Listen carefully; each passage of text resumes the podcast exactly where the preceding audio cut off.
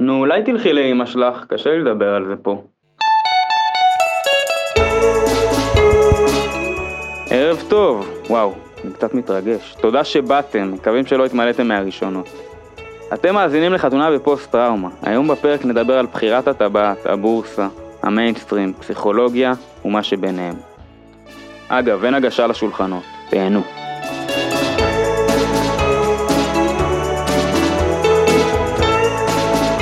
בוא נתחיל בלדבר על בחירת הטבעת, במיינסטרים סטייל, זאת אומרת, אתה מגיע להתחתן, ואז אומרים לך, הסיפור הוא כזה, הכלה הולכת עם החברה, לבחור טבעת, אתה הולך עם החברה, היא אומרת לך מה לקנות, ואתה קונה ומציע. וואט? אפשר רגע לדבר מה נסגר עם הדבר הזה? למה את הרגע הכי אינטימי שלנו, אני צריך לעשות עם חברה של אשתי עירית, עם א', שראיתי כולה פעמיים בחיים? זה פשוט ממש מנוכר, ומעבר לזה, רגע אינטימי פשוט הופך לציבורי, ללא בחירה. ולנו החברה אומרת, תתאימו את עצמכם. Side facts. 30% מהזוגות מחזירים את הטבעת כי האישה לא אהבה, או שזה לא היה במידה, והמחיר, רבותיי, עולה בעוד כמה אלפים. שנייה, שנייה, גיא, אני לא מבין, זה נוח, מה אכפת לך? יש גבולות, טקסים ופעולות של לנהוג, בשביל מה אתה שובר את הראש? תעלה למסוע ו go. אז אני מרגיש על המסוע, מרגיש סתם עוד אחד. אני רוצה להיות קצת מיוחד. ומעבר לזה, אני מרגיש מנוכר, מנוכר לעצמי. מה אני עושה? מה אני עושה ברמת גן עם עירית עם א'? למה אני צריך לעבור את זה? זה לא אני. אני הולך להציע ברית, נישואין, סימבוליות, אינטימיות, אהבה. ואני עושה את זה עם צד ג', אני רוצה את צד ב' איתי. אז אני חושב שכל זוג צריך למצוא את הדרך שמתאימה לו, שמתארת אותו, שמנכיחה אותו, שמאפשרת לו להיות מי שהוא. אנחנו בחרנו ב-Jewish way. אני, ירדן אהובתי, אמא, בן דוד שלישי, יעקב משהו, חבר של היהלומן. הלכנו לבורסה. אגב, הבורסה נראית כמו שילוב בין כלא אזקבן לבית משוגעים. עשו לנו סיור שם, עשו לנו כבוד, ולפי כללי הז'אנר, על היהלומן להראות לך את החבילה שלו. הלא היא היהלום הכי גדול ובוהק שיש לו. הוא אומר לך, אחי, זה גוון H&R, WWW. הבאתי אותו ישר מניגריה. קריתי אותו שם. ובשבילך, אל תדאג, נעשה לך תעודה, אחריות, נעשה לך מחיר, קחו משפחה. ואז רבותיי מתחילים הקולות של הספקים, שמתיישבים לך על הנקודה הכי רגישה. ולא חשוב מה, אתה תמיד מרגיש אשם. מה, גיא, לא תפרגן. אחי, ראית פעם יהלום כזה? לא תשקיע בשבילה. נשמה, אתה מתלבט כאילו אתה קונה 100 קילו קשיו. זה פעם בחיים, חתונה. זה לתמיד. בשבילה הכי טוב. חתונה עושים רק פעם אחת, חוץ ממני. אנחנו הזוגות מאמצים את השיח הזה, מתחילים לחשוב באותה צורה בדיוק. ובהמשך זה משתלט לנו על היחסים והקשר. אז היהלומן המפוקפק נתן לי את אחת הקופסאות היותר מכוערות שקיימות, אפילו לחסר טעם בעיצוב, כמוני. וכמובן שיום לפני הטיסה, להצעה, אני מבין שכדאי שאקנה משהו יותר שווה מהפח שקיבלתי. אז אני זורק אתכם לשנת 2018, המקום, רחוב אלנבי הידוע לשמצה. השעה, שישי לפני כניסת שבת. הנוכחים, הגברים החטובים של המשפחה. אני, נועם אחי ואבא היקר. אוס! המצב, חנויות בזויות באלנבי מתחילות להיסגר עליך, אין מסתור. מתחילים לעלות לכיוון דרום, עוצרים באמפם. חושב לקנות חבילת הרגליות ולשים את הטבעת שם. רואה את שוק האמנים בנחלה, קופסאות מטלבץ גמלים, אבל יקר אחי, יקר! נכנס לחנויות התכשיטים, בדיוק נגמר לנו הקופסאות. מתחיל להרגיש מסוחרר, מסתכל על הסוסו, אולי בהמבורגר. ואז מגיע לחנות יודאיקה, סלש טמבוריה, סלש דמי מפתח, סלש סכנת הריסה. חנוכיות נזרקות באוויר, ואני מרגיש שאני הולך ונאבד בתאומות, מיטלטל ונופל לחול. פתאום מתוך המעמקים אני רואה אור. בזווית העין מזהה קופסה בצורה של צפרדע, משובצת באבני איזמרגד ירקרקות. היא מביטה עליי, אני מביט עליה, היא מביטה עליי, אני מביט עליה, היא מביטה עליה. יהודי יקר, תשחרר אותנו מהאפקטים והמוזיקות. הקופסת צפרדע שם זה קופת צדקה, זה לא בשביל טבעות. מה, לא תבוא תפריש איזה חלה? למרות ההערה שהוא זרק לי, ידעתי שנועדנו זה לזו. אני הצפרדע, ירדן הנסיכה, ונחיה באושר ואושר.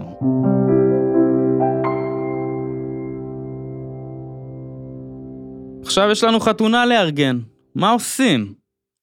אז כמו כל דבר מלחיץ בחיים, דבר ראשון, מדחיקים. לא מדברים על זה, בשביל מה? לא עושים שום דבר בנושא. ואז הלכנו לאולם הראשון. המפלצת שולפת לי קלסר. דבר ראשון הם פותחים באני מאמין של ה vibe שלנו. אנחנו מחוברים עם הטבע, עם הסביבה, עם האהבה, עם השמחה. אחותי, את fucking בלגרדיה, נשמה, איזה vibe ואיזה נעליים! ואז המכונה מתחילה לעבוד. מחיר מנה, הגברה, תאורה, מיקום העמדה, מחיר מלצרים, ברמנים, מפיקה. מה זה? מנהל אירוע מעל 400 איש, מפיק מטעם הברמנים, הנדסאי סמי שמון, נרות לד ב-5K, מעצב את UX של האולם, מעצב UI של ההזמנות. אחי, מה זה ה shit הזה?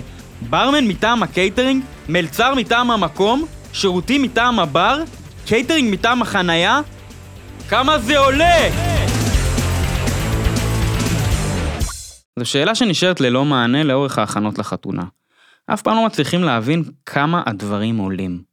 כי לכאורה יש לך קלסר והכל נורא מסודר וצבעוני, ובוא נעשה לך הנחה, כי אתם כזה הזוג הכי מקסים שפגשתי, ויואו, אתם הכי מזכירים לי את אחותי. לא מצליחים להבין את ההבדל בין האולמות. כי כל אחד זה קלסר אחר, ופה זה כולל מלצרים, ופה זה לא כולל מנהל אירוע, והשמשייה בקבלת פנים זה 50 רופה לאדם.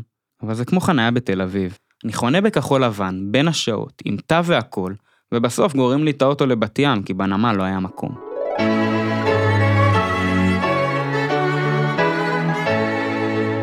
אז פינת הטיפ היום היא ארוכה.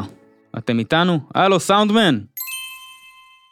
אישה צעירה וחכמה אמרה לי, תדמיין, בכאילו, כן? שאין קשר בין אהבה לבין ההכנות לחתונה. אין קשר? fuck, אני לא מאמין לזה. ברור שיש, הרי בגלל זה מתחתנים, לא? מה זה אומר? אז בואו נעצור שנייה ותבינו כמה המשפט הזה יכול לעשות סדר. אני הולך להגיד עכשיו משהו שמבוסס על תיאוריה של מלאני קליין, הפסיכואנליטיקאית הראשונה. תהיו איתי רגע, יש פה חומר טיפה יותר בגבוה. אז מלאני קליין דיברה על שתי עמדות. כלומר, שני מצבים רגשיים שבני אדם נמצאים בתוכם. או שאני במצב הזה, או שאני במצב הזה. היא נתנה להם שמות מאוד לא סקסיים ומאוד לא מזמינים. אחת זה העמדה הסכיזו-פרנואידית, והשנייה זה העמדה הדפרסיבית. עד כאן? עד כאן.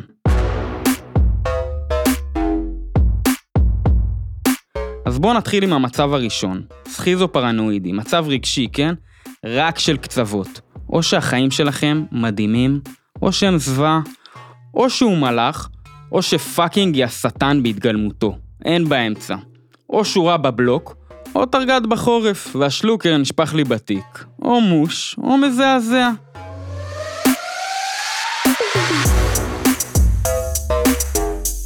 אני אתן איזה דוגמה בקשרים.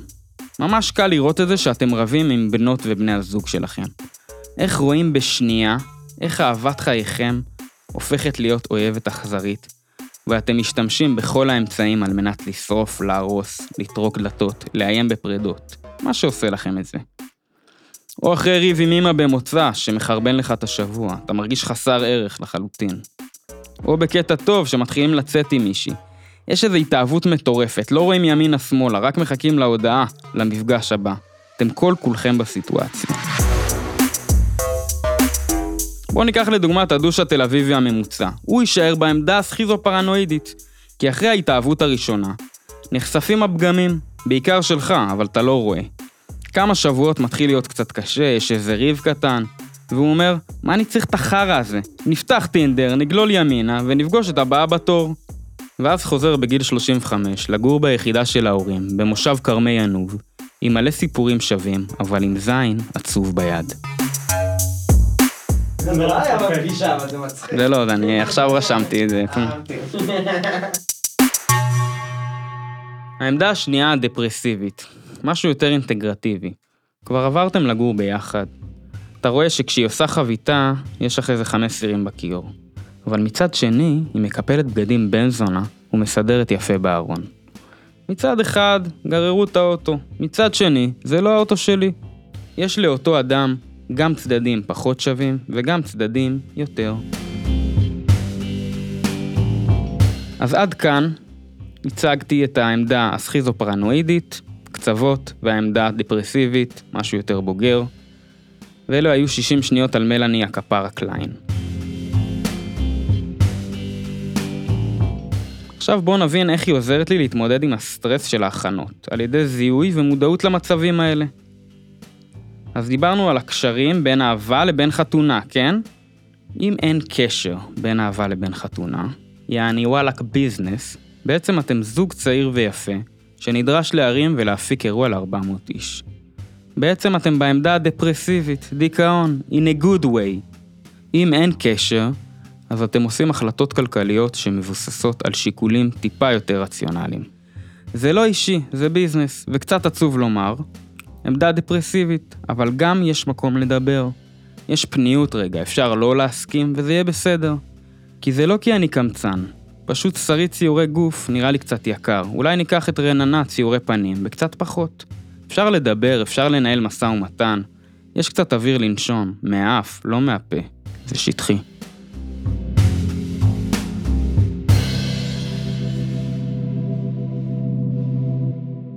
אבל אם יש קשר בין אהבה לחתונה, שזו הנחה שהיא המקור להרבה הרבה צרות, אז הכל אישי, הכל straight ללב, או שאתה הטוב המוחלט ואתה אוהב אותי בלי גבול, ותקנה לי הכל וזה יהיה מושלם, ואני ואלזה חיכינו לזה מגיל ארבע, או שאתה fucking השטן בהתגלמותו ואתה קמצן, ואת היום הכי מאושר בחיים אתה תהרוס לי, וידעתי מההתחלה להקשיב לאימא שלי. ותמות. זו העמדה הסכיזו-פרנואידית. זה הכנות לחתונה שאין אוויר לנשום, וכל הזמן צריך להחליט עכשיו, ומהר, ויש תשובה אחת נכונה, וכדאי לך לדעת אותה. אבל בואו לא נהיה סאחי מדי, כן? זה מסוכן. העמדה הסכיזו זה הפאן, זה הרמות, גם על הכתפיים. זה להשקיע במה שאתם אוהבים, בקטע של מוזיקה, לבחור את הדי-ג'יי שירים לכם, את המנות הכי שוות, או את החשפניות שיורדות מהתקרה. זה לעוף על הטיול שלכם, לא להיות רציונלי, זה להביא את הנעלי אור תנין, שביום יום אתה הולך עם סנדלים. זה האלטר אגו, זה להיות הברד פיט, לא אדוארד נורטון. אז היום דיברנו על החברה, על המיינסטרים, על תחילת מכבשת הלחצים שעוברת על זוג שרק רצה לשמוח, ובלי לשים לב הוא נקלע למלחמה. אז בואו רבותיי נמצא איפה אפשר להכניס את ה input שלנו, למסגרת המאוד לחוצה שמקצים לנו. שלהיות בצד זה גם בסדר. שהמטרה כבר הושגה, מצאתם אחד את השנייה. זה מה שחשוב, כל השאר זה bullshit. בואו ננסה לאהוב ולצלוח את האתגר הזה ולהישאר ביחד. עד כאן הפרק השני של חתונה בפוסט-טראומה. תודה רבה ללהקת בסיסטיות. הלו הם דור קומט ונועם טמקין, אשר כתבו את שיר הנושא, ביימו וערכו את הסאונד, הפיקו והקליטו את הפודקאסט הזה. אני הייתי גיא טמקין. תמקו, שים לי שיר כניסה. thank you